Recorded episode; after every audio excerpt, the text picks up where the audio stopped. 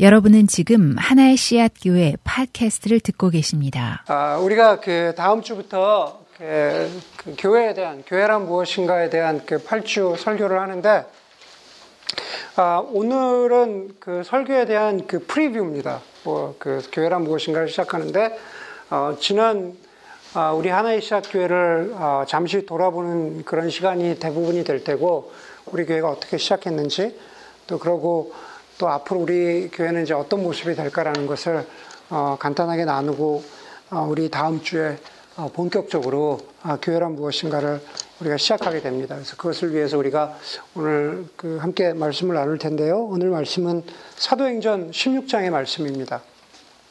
사도행전 16장 6절부터 15절까지 말씀을 우리 한 절씩 돌아가면서 읽도록 하겠습니다. 그 우리가 역사를 이야기할 때 어, 역사에는 그 정사와 야사가 있죠. 예, 다시 말해서 역사에 제대로 기록되는 것을 정사라고 이야기하고 그리고 기록에 남지 못하고 떠도는 이야기를 우리가 보통 그 야사라고 그렇게 합니다. 어, 야사라 가운데에도 근데 어떤 경우에는 좀 더 신뢰할 만한 그런 이야기들이 있을 때가 있죠. 정말로는 야사가 어, 더 사실은 그 사실에 가까운 그런 경우가 있습니다. 어떤 개인에 관한 이야기로부터 시작해서 한 나라, 한 시대 이야기까지 사실 우리가 역사를 둘러보면은 세상에는 정말로 흥미진진한 야사들이 되게 많다라는 것을 우리가 금방 발견할 수가 있습니다. 요즘에 어, 옛날에는 그냥 유식한 말로 야, 야, 사 그랬지만은 요즘에는 보통 찌라시라고 하죠. 그냥 미디어에서 찌라시라고 하는데 사실은 그게 그 야사인 거죠. 그것이 유통되고 인터넷에서 요즘처럼 정보가 흘러넘치는 세상에 그것이 만들어지고 또 유통되고 그런 것들을 보면은 그만큼 사람들이 무엇인가 진짜 이야기가 무엇일까라는 것에 대해서 목말라 하고 아, 궁금해 한다라는 겁니다.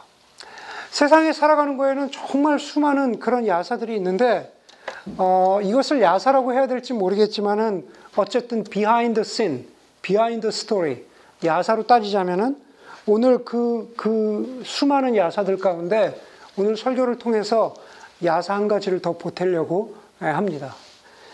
어, 시간은 이제 2012년, 지금 2015년인데, 시간은 2012년으로 거슬러 올라갑니다. 제가 이제 개인적으로 코스타 전임 간사 사역을 위해서 메릴랜드로 이사 가서 사역한 지 4년이 되던 때가 바로 2012년이었습니다. 2012년을 시작하면서 개인적으로는 이제 코스타 사역을 올해까지 하면은 사임하고 그 다음 사역을 위해서 어, 무엇인가 기도하면서 준비해야 될 때라는 어, 그런 생각이 들었습니다. 그래서 2012년 1월이 되면서 기도를 시작하기는 했지만은 하나님께서 어, 우리의 그 다음에 사역을 어떻게 인도하실지에 대해서는 어, 어떤 클루도 한 가지도 없었습니다.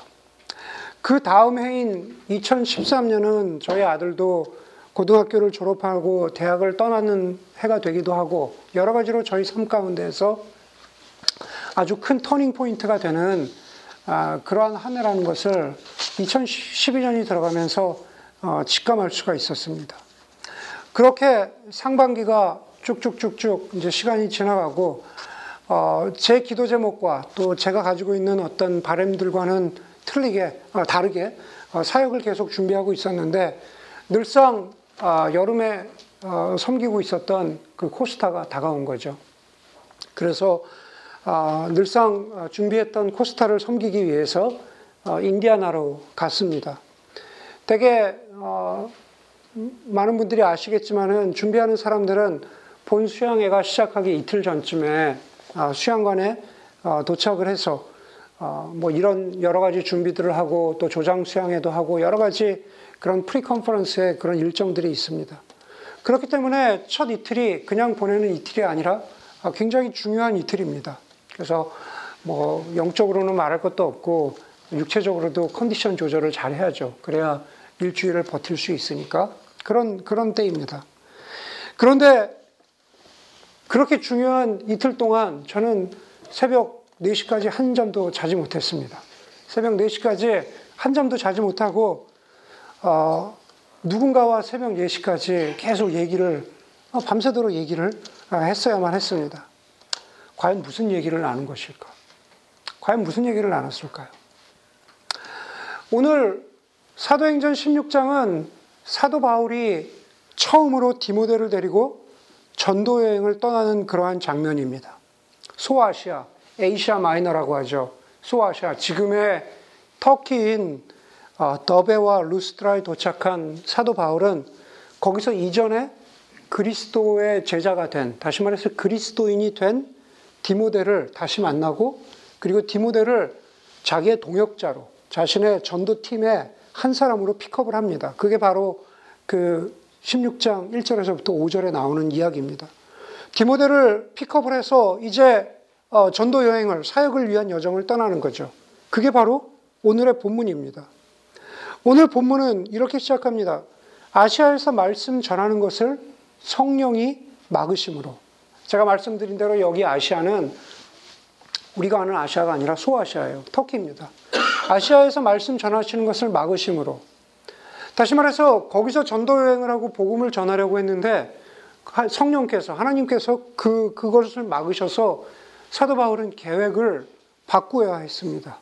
그래서 여러분들에게 지금 지도를 그 보여드릴 수는 없지만은 더베와 루스트라 이 지역은 남쪽이었는데 북쪽으로 올라갑니다. 부르기아와 갈라디아 지방으로 거쳐가서 비두니아로 가려고 했는데 7절에 보니까는 예수의 영이 그것을 허락하지 않았다라고 그렇게 말합니다. 다시 말해서 성령께서 두 번 막으시는 거죠. 첫 번째 밑에 지역에서 복음을 전하라고 했는데 허락하지 않으셔서 위로 올라갑니다. 위로 올라가서 비두니아. 지금 비두니아라고 하면은 어, 세계 지도에서 보면 흑해, 블랙스라고 그러죠. 흑해가 있는 바로 그, 그 흑해 남, 남쪽이 비두니아입니다. 그래서 그, 그곳으로 가려고 하는데 그것도 막으시는 겁니다. 자그마치 어, 거의 200마일이나 되는 그 여정. 다시 말해서 더베와 루스트라에서 위쪽으로 올라가면서 200마일을 걸어가면서 첫 번째 막으신 다음에 두 번째 막기, 성령께서 막기 전까지 200마일을 걸어가면서 하나님께서 어디로 우리를 인도하실까라는 그러한 고민을 가지고 올라가고 있었습니다. 아마 단순히 사도 바울만 생각한 것이 아니라 그 전도팀 모두가 함께 나누었겠죠. 우리가 다음 사역을 어디서 해야 될까? 우리가 무슨 일을 해야 될까? 그러면서 7절의 결론에 도달한 겁니다. 한 2, 3주를 걸어서 위쪽으로 올라가서 그래, 우리의 다음 사역지는 비두니아다. 약간 동쪽이거든요. 북동쪽. 비두니아로 가고자 했는데 성령께서 두 번째로 막으신 거죠. 그래서 그들이 어쩔 수 없이 도착한 곳이 오늘 성경에 나오는 8절에 나오는 드로아입니다. 항구 도시 드로아의 사도 바울과 전도팀은 그 동역자들은 도착한 거죠. 다시 말해서 드로아란 곳은 그냥 머물러 있을 수만은 없고 무엇인가 결정을 내려야만 했던 도시였습니다. 하나님께서 밑에서도 막으셨고 위로 와서 북쪽으로 가려고 하는데도 거기서도 또, 또 막으셨어요. 과연 우리는 어디로 가야 될까? 그럴 때 바로 사도 바울이 환상을 보았습니다. 8절에 보니까는 여기서 드로아에서 밤에 바울에게 환상이 나타났는데 마게도니아 사람 하나가 바울 앞에 서서 마케도니아로 건너와서 우리를 도와주십시오 하고 간청하였다 그랬습니다. 여러분 마게도니아는 바울이 생각했던 곳이 아닙니다. 바울이 아마 먼 미래에는 어떻게 생각했을지 모르겠지만은 바로 지금 이 시점에서는 바울과 디모데와 그 전도팀은 마게도니아는 전혀 생각지도 않았고 바로 이 지역 소아시아에서만 자신들이 익숙해 익숙한 그 지역에서만 사역하기를 원했던 겁니다. 그런데 환상 중에 마게도니아 사람이 이리로 건너와 우리를 도와주십시오 합니다. 마게도니아는 드로아에서 배를 타고 가야 하는 서쪽이었습니다. 서쪽으로 가는 거죠. 마게도니아는 지금 지리로 보면은 유럽의 시작입니다. 유럽의 첫 관문이 바로 마게도니아입니다. 다시 2012년으로 돌아가자면, 네, 다시 2012년으로 돌아가자면, 저는 이틀 동안 연속해서 새벽 4시까지 과연 무엇을 했을까요? 잠도 안 자고. 여러분이 잘 아는 이름은 밝히지 않겠지만, 어, 오늘 기도를 인도한 형제가 네, 그 기간 동안에 저와 어, 코스타에서 룸메이트를 했습니다.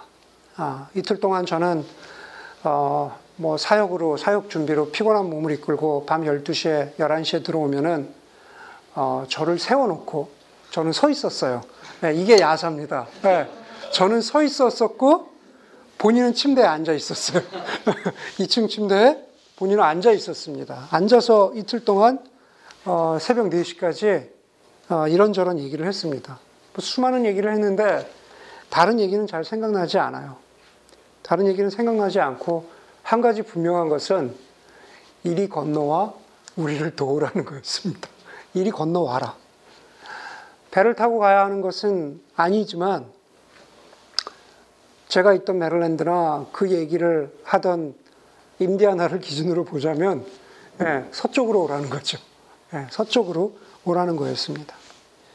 다시 말해서 왜 여기 베이 지역에 와서 교회를 개척해야 되는지, 왜 베이 지역에 교회가 필요한지 그런 얘기에 대해서 이틀 동안 아, 밤새도록 아, 이야기를 나누었습니다. 개인적으로 항상 그런 생각이 있었습니다. 동부에서 사역하고 있었지만 제가 아, 참 좋아하고 그리워하는 서부로 갈 수 있을까? 하나님께서 그 다음 사역을 캘리포니아로 혹은 서쪽으로 인도하실까라는 그런, 그런 생각이 있었지만, 그러나 늘 확신하지는 못했습니다. 서쪽도 확신하지 못했고, 그리고 저는 개인적으로 교회 개척에 대한 그런 그 소명도 확신하지 못했습니다. 그런 이유 중에 하나는 저는 늘상 교회 개척에 대한 소위 얘기하는 은사, 기프트는 없다고 생각했기 때문입니다. 교회 개척이라는 것은 특별히 교회 개척에 은사가 있는 그러한 목회자가 하는 것이 아닌가라는 그런 생각을 하고 있었습니다. 그래서 더, 더 확실한 확인이 필요했고, 오늘 바울이 본 것으로 어, 따지자면 더 확실한 환상이 필요했습니다. 더, 더 확실한 환상을 봐야만 했습니다. 저를 그렇게 설득한 그 형제가 한 얘기 중에 하나가 이런 게 있습니다. 이미 개척하기로 다 얘기가 돼 있다. 다른, 다른 두 커플과 개척하기로 다 얘기가 돼 있다라고 했던 그 두 형제가 있어서, 어, 그 얘기만은 믿을 수가 없고, 그 형제를, 그 형제 두 사람을 직접 얼굴을 대면하고 맞대고 확인을 해야 했습니다. 네. 인디아나에서 두 달 정도 예, 어, 얘기를 나누고 한 두 달 정도 지난 후에 어떤 수양회에서 나머지 두 형제를 만날 기회가 있었습니다. 그래서 수양회 스케줄이 어, 있었기 때문에 많은 대화를 나눌 수 없었지만 그래서 아주 어, 짧지만 명확하게 생각을 나눌 수 있는 질문들을 나누었습니다. 교회 개척에 대한 마음들이 본인들에게도 있는지 교회를 개척한다면 과연 어떤 교회를 원하는지라는 것에 대해서 잠깐 대화를 나누었습니다. 두 사람의 말을 요약하자면 정말로 진실한 사랑이 있는 가족과 같은 공동체를 원한다 라는 것이 어, 핵심이었습니다.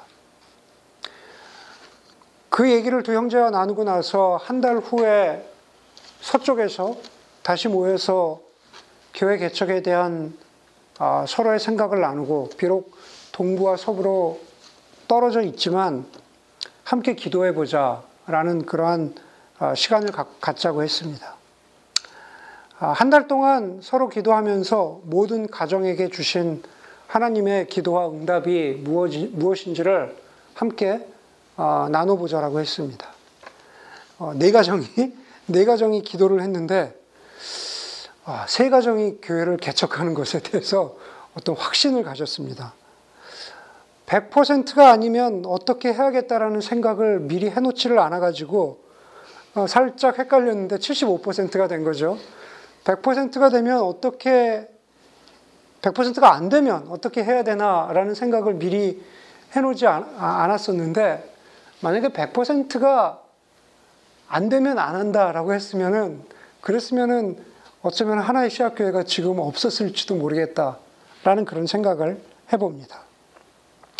그 사이에 어, 개인적으로는 그냥 동부에 있을 수 있는 그런 어, 기회 아닌 기회도 있었고 뭐 이런저런 어, 나름의 우여곡절이 있었지만은 그렇게 2012년을 지나면서 2013년이 되었고 2013년 초에 이곳에 와서 함께 교회 개척 모임을 가졌습니다. 다시 말해서 이미 교회 개척은 시작된 것이나 다름없었습니다. 오늘 본문의 10절에 보니까는 이렇게 말합니다. 사도 바울이 환상을 본 다음에 사도 바울이 환상을 본 다음에 우리는 마게도니아로 곧 건너가려고 하였다. 우리는 마게도니아 사람들에게 복음을 전하기 위하여 하나님께서 우리를 부르신 것이라고 확신하였기 때문이다. 라고 10절은 말합니다. 환상은 누가 봤습니까? 환상은 사도 바울이 봤습니다. 환상을 본 직후에 주어가 바뀌죠. 우리는 곧 마게도니아로 건너가려고. 사도행전을 기준으로 따지면은 사도행전은 사도행전에서 주석가들이 얘기할 때 그 유명한 우리가 등장하는 구절입니다. 여기서 우리라고 했을 때 우리는 누구를 말한 것일까?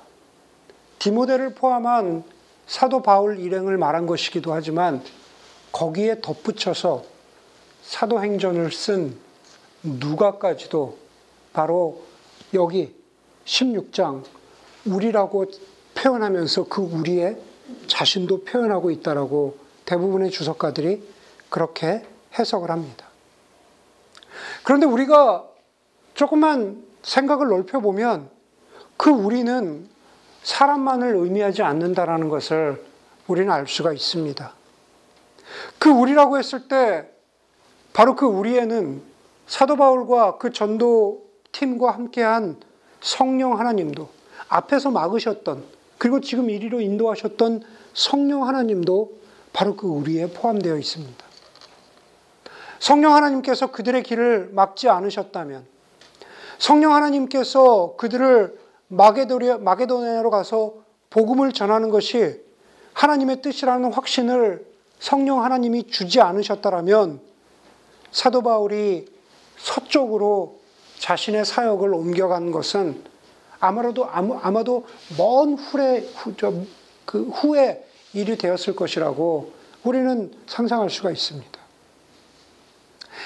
A.T. 피어슨이라는 사람은 그의 책 The Acts of the Holy Spirit에서 이것을 사도 바울과 그의 동료들을 위한 하나님의 이중적인 인도라고 표현했습니다. 굳이 표현하면 이런 거죠. The double guidance for uh, double guidance for the apostle Paul and his his his people.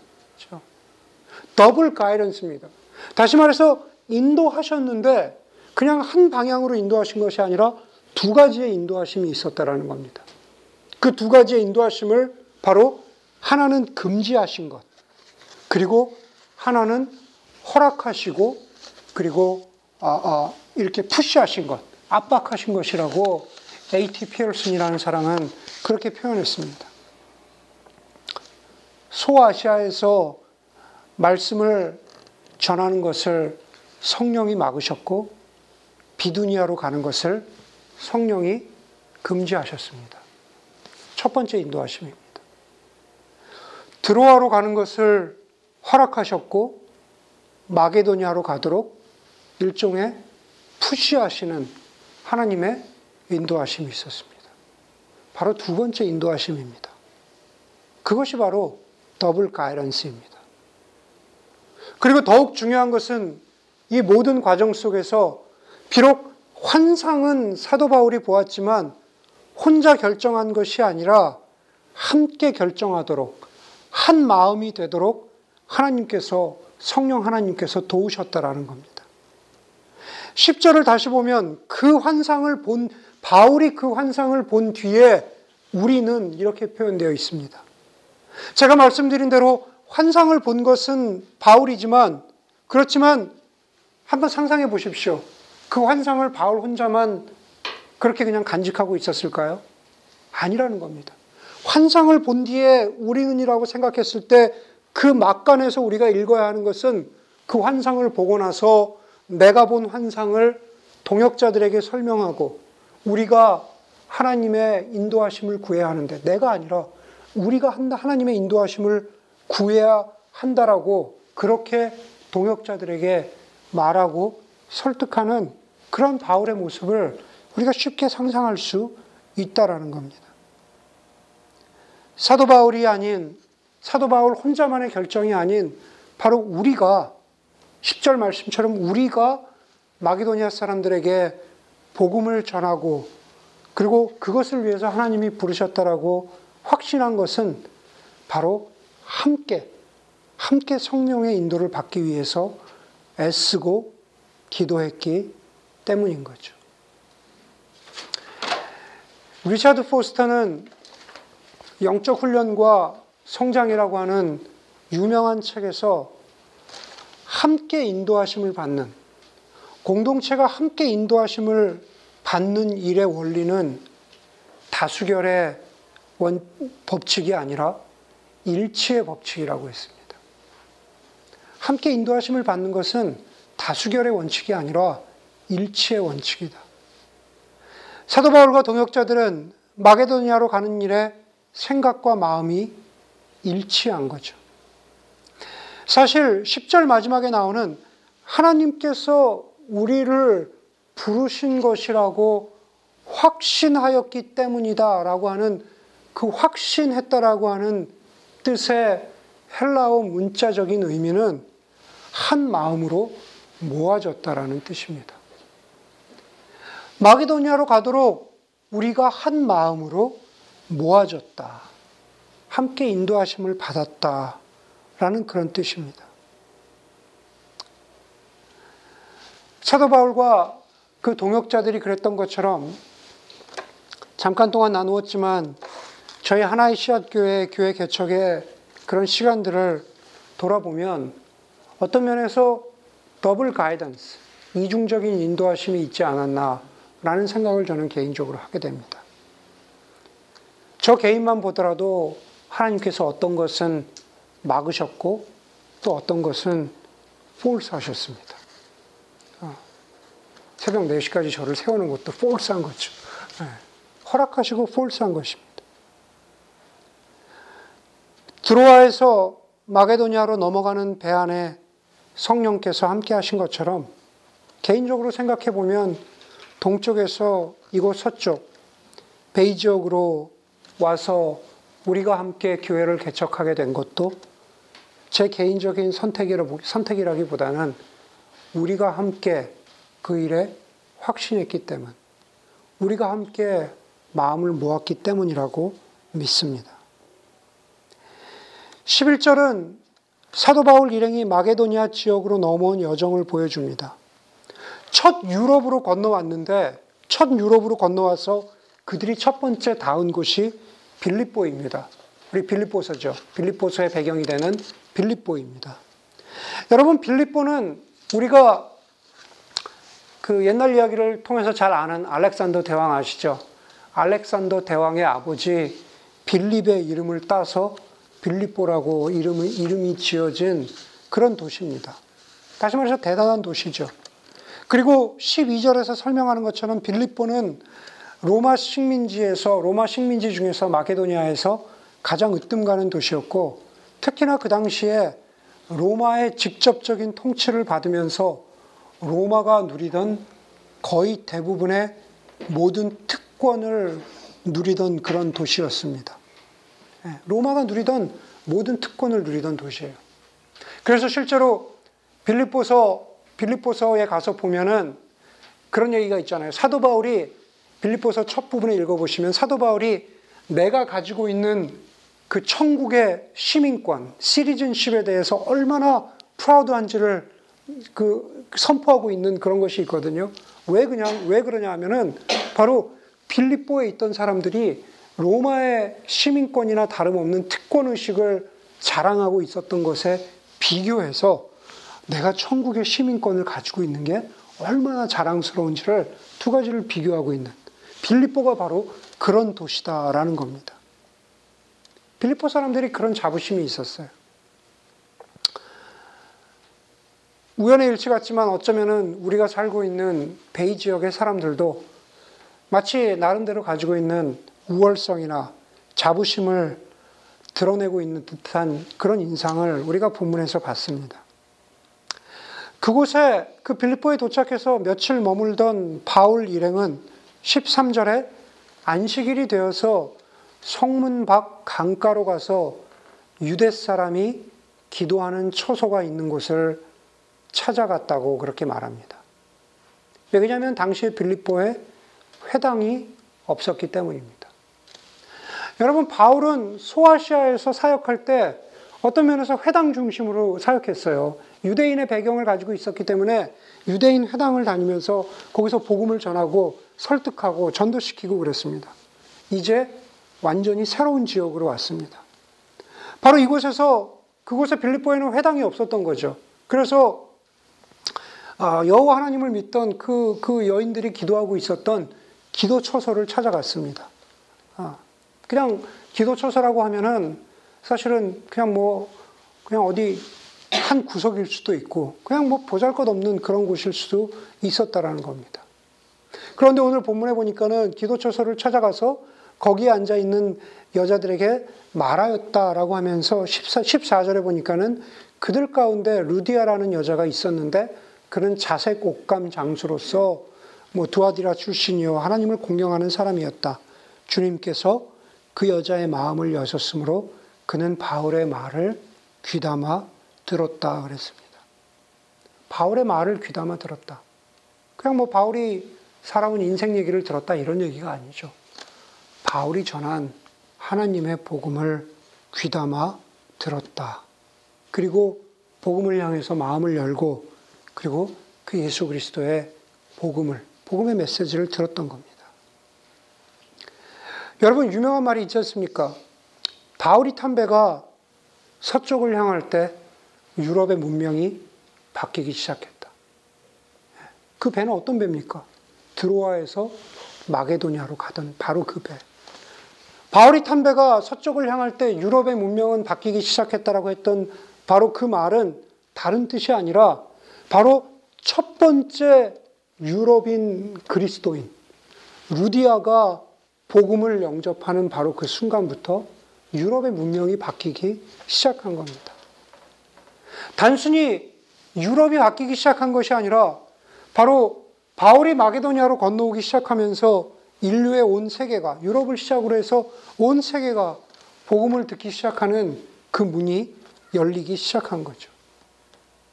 루디아는 15절에서 온 집안 식구와 더불어 세례를 받고 바울과 그 동역자들에게 나를 주님의 신도로 여기시고 우리 집에 우리 집에 오셔서 묵으십시오라고 그렇게 간청합니다. 그리스도인이 된 다음에 첫 번째 한 게 바로 루디아 입장에서는 첫 번째 한 게 자기 집을 오픈하고 그, 그 빌립보 그곳에서 가정교회가 시작되도록 교회가 개척되도록 그렇게 문을 열어준 것입니다. 저희 교회 기록을 찾아보니까는 저희 교회는 2013년에 6월 16일 날, 6월 16일 날, 어, 첫 예배를 우리 정우 형제, 미영자매 가정에서 어, 예배를 드렸습니다. 거실에서 예배 드렸어요.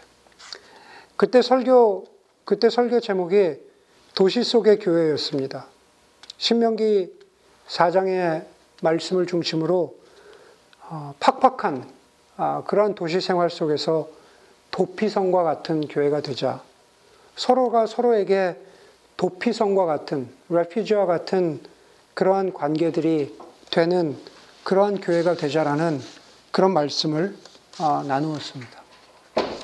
6월 16일이었기 때문에 정확하게 거의 아, 날수로 따지면 1년 반가량 된 것 같습니다. 지금 2015년 1월 첫 주일 아침에 우리는 우리 스스로에게 한번 다시 한번 질문하게 됩니다. 우리 하나의 시학교회는 과연 지금 어디에 있을까? 우리의 스테러스는 우리의 컨디션은 과연 어디에 있을까? 그동안에 감사하게도 교우들도 늘었고 심지어 아이들도 늘었죠. 조금 아주 조금씩 조금씩 교회의 모양을 갖춰가는 것 같습니다. 그런데 처음에 우리가 가졌던 그 바램처럼 우리는 도피성과 같은 그런 교회가 되어가고 있는 것일까?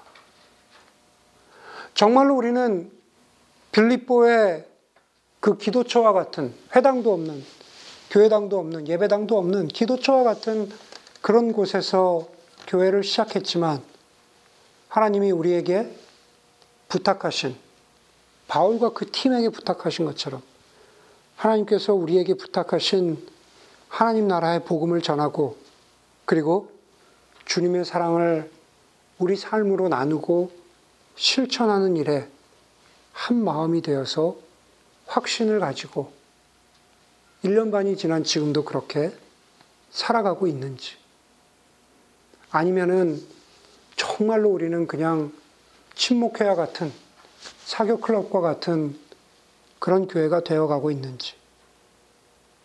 레이튼 포드라고 하는 미국의 유명한 목사님은 이런 말씀을 하셨어요.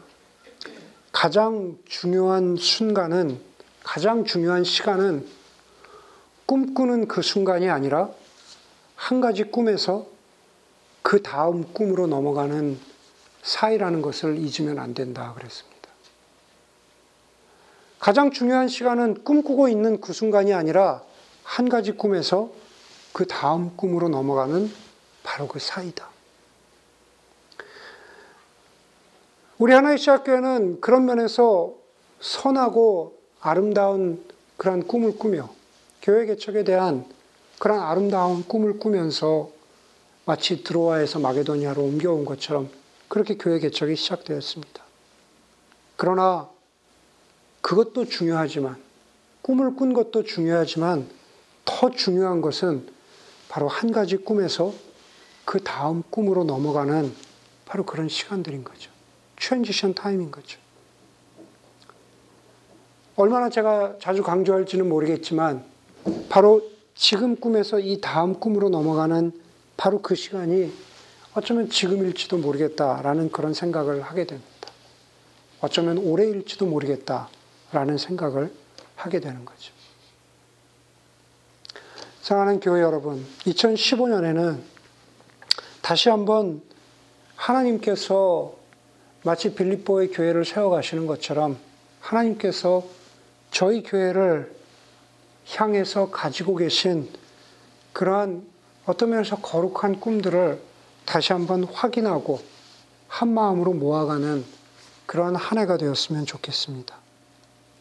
빌립보 루디아의 집에서 교회가 시작된 것처럼 이곳 베이 지역에서 정말 우리가 모이고 있는 규모에 상관없이 겉모습에 상관없이 바로 그 기도처소에서 정말 뜨거운 복음이 하나님의 구원의 역사가 일어났던 것처럼 우리를 바로 이 자리로 부르신 하나님의 부르심에 신실하게 응답하면서 정말로 도피성과 같은 교회, 살아있는 교회가 되기 위해서 그렇게 애쓰고 그렇게 기도하고 우리 교회에게 주신 성육신하신 예수 그리스도께서 우리로 하여금 예수 그리스도의 모습을 어떻게 살아가기를 원하시는지를 그것을 분명하게 보여주는 바로 그러한 교회의 모습으로 그리스도의 몸으로 그렇게 살아가기를 그렇게 애쓰고 어, 노력하는 그러한 한 해가 되었으면 좋겠습니다.